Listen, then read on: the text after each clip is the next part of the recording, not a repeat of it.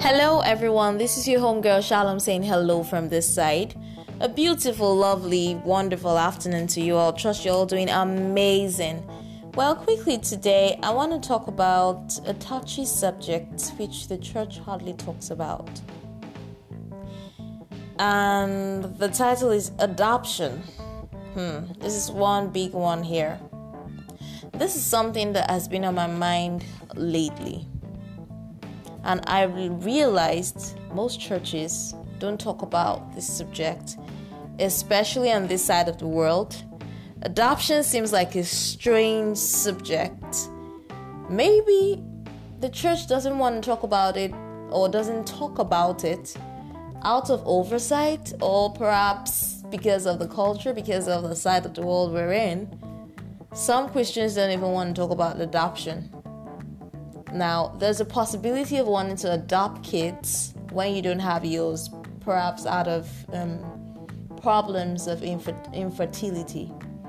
And some don't even want to see this. Some see adoption as, how do I describe it now? As an extra. Some see adopting a child as an extra, you know?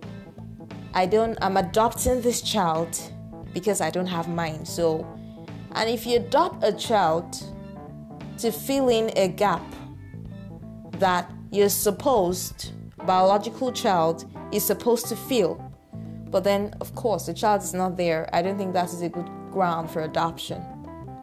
But my point is, scripturally, I don't think there's anything wrong in adoption. I'm going to lay out a few things here from the Bible and to let you know through the few things I'm gonna say that there's nothing wrong with adopting kids.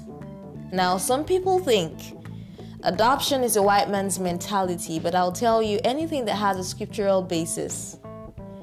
And perhaps, yes, the white man takes it up and begins to do it. It's not the white man's then, it's from the Bible. And that is a way of expressing love to people because for every act of kindness, we all make the world a better place. And for every act of unkindness, of course, you, you all know what that means. So now, in the book of Esther 2 and 15, the Bible lets us know that Esther was adopted by her uncle Mordecai after her parents were killed. Now, that is one instance of adoption. Her uncle Mordecai adopted her. Before, of course, you all know the story. She found favor with the king, with Xerxes, and she became the queen. The other person who was given up for adoption because of the situations that surrounded his birth in the Bible was Moses. Jochebed, Moses' mother, had no choice but to give up Moses for adoption because Pharaoh was killing children that age, I think, and above or beneath. I really can't remember the story. But my point is eventually, Pharaoh's daughter or Pharaoh's sister adopted Moses and he grew up in the palace and also became a favorite. In fact, according to history, um, Pharaoh had a son, and that was, um, okay, I've forgotten his name. Pharaoh had a son, but because of the love that Pharaoh's sister had for Moses, even Pharaoh himself thought that Moses would be fit for the throne. Of course, you all know the story before God called him out of Egypt and told him, You're not from there. But my point is, there is actually nothing wrong with adoption.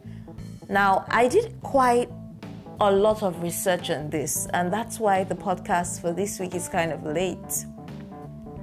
Because at some point, I felt quite. Um, I felt quite disturbed and I caught a burden for kids, for children.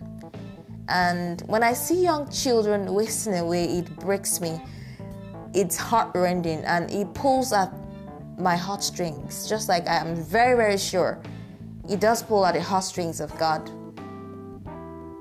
I usually tell people that some people will not find themselves in hell because they stole, because they cheated, because they looted, because they they killed or murdered. Mm, all these things, God, God will forgive you. There's some really, really sensitive topics that the church doesn't talk about, which people offend God in some things and they don't know. I mean, I ask people, why can't you just give birth to the number of kids you know you can take care of? Why procreate and reproduce and multiply. Yeah, I'm using Bible terms now so that anybody hearing me would understand. Why would you go ahead to have kids, keep having kids, knowing that reality is even putting like a restriction on what you're doing? You're having four, five, six, seven number of kids, and you cannot take care of them and you know that taking care of kids is a whole lot, especially in this age, and you keep having kids, and you support yourself with the biblical Genesis 1 to 7 to 8. Now, reproductive rights were given to us by God Himself. But the same God didn't ask us to be stupid or, pardon my words, my use of language now, He didn't ask us to be, to, He didn't ask us to be foolish. Pardon my language, please. It might sound offensive, but reproductive rights were given to us by God. Be fruitful, multiply, replenish the earth. But trust me, some people will find themselves in hell not because they cheated or they stole, but because they gave birth to children and could not take care of those children. Because I said in a podcast, I think on Christian Worldling, for every single thing that you're given in this life good health, time, money, resources God is going to account for it. You're going to account for it. I mean, you're going to tell Him what you used the money for. Okay, He gave you kids. How many? Two, three, four? He doesn't want to know. But he's so interested in the affairs of men that you're going to tell him what you did and how you imparted the life of these kids. Quickly, I want to define adoption. Adoption is a process whereby a person assumes the parenting of another, usually a child, from that person's biological or legal parent to parent. Legal adoption permanently transfers all rights and responsibilities along with filiation from the biological parent. Now, that's the definition according to the dictionary. What adoption means. Now, scripturally, adoption has its basis in the Bible. Like I mentioned, the story of Esther. I'm sure there are quite some number, quite a number of people also who were adopted. Now, Christianity is more bigger than we think it is. Christianity is a life, it's a life of purpose. I call adoption a touchy subject because I realized that the church doesn't like talking about it. Maybe because of the culture. Like I said earlier, some think if I adopt a child today, it's because I don't have mine. But that is not the issue, and that is not the way I think adoption should be seen. If you look at the Bible very well, you will know that number one, God is a family man. Number two, God is an accountable being. Number three, God takes on the cause of the orphans, the needy, the fatherless, the widows. And He advises us and help tells us that we need to help them. So, this is just my thought here. Perhaps you could reason with me. I want to admonish young people today who will plan to get married, who would eventually get married, and who would have families and homes. The fact that you're infertile, being infertile is not the key to you going out there to adopt a child. You can be very fertile, very, very fertile, and you would plan with your husband that you want to have four kids. But I think Christians should be open to the idea of a foster system I mean, personally, I don't think there's anything wrong in it, and I think it's a subject that churches need to address.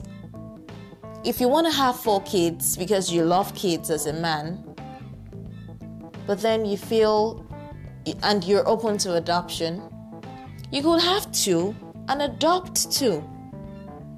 But then there's there's a clause there. Not everybody has that calling. So I would say this is fit for people who have love in their hearts. I'm not saying the others don't have love. Please don't misunderstand.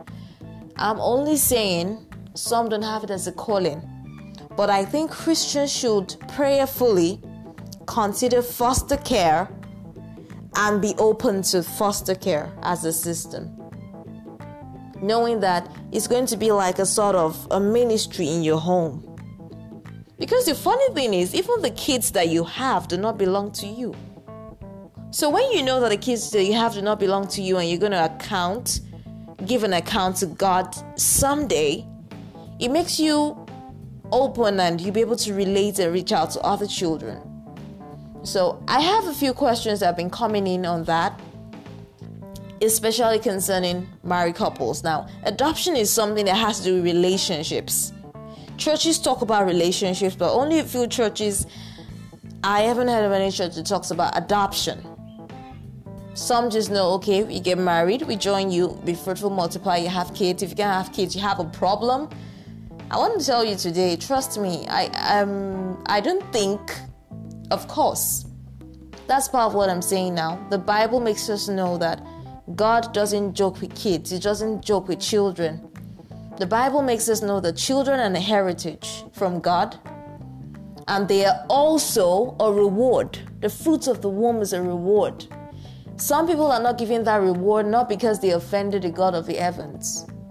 So, if you do not have, it doesn't make God love you less. Some people listening to me might think, well, she hasn't been through it. I agree with you, but I'm saying Christianity is much more than that. If you can see that, even if I don't have mine, or even if I have mine, adoption is actually something that is beautiful. Even as Christians, when you're born again, you're adopted into the kingdom. And all this just shows the love of God through adoption, through the foster care system. So, people, I just decided to do a very short podcast on adoption. And it's a really broad topic, and I did a research on it, but I, I have to come back to it. And it's to have parts and to have series because I'm to lay, lay out quite some things there. Another thing I think Christians should consider is apart from being prayerful, they should be open to it, and foster parents are actually difference makers. Foster parents are difference makers, and fostering children moves us beyond theoretical discussions of love to the place where we are showing bold and practical love and actually seeing through the eyes of the Father what love actually means in every sense of the word. So, I want to round up by saying adoption for the orphan and needy, or let's say, let's use the foster care for the orphans, for the needy. Defend the weak and the fatherless, Psalm 82, verses 3, Isaiah 1, verses, I think, 17. Adoption shows the love of Christ. Adoption supports and preserves families and preserves love and shows love. Adoption is kind of like a mission field within your home Adoption heals the brokenness of the world. But in all, love and a stable environment is what makes this grow. So, people, this is your homegirl signing out. I'm still going to come back and touch on this topic, but if you have any question, comment, observations, please let me know what you think, and I'll sure to get back to you. Also, there are questions coming in already, especially from people who are in relationships and would like to know more and those who are quite open to adoption. Let me know what you think, people. This is your home girl, Shalom, sign out saying hello from this side. Oh, bye. Thank you.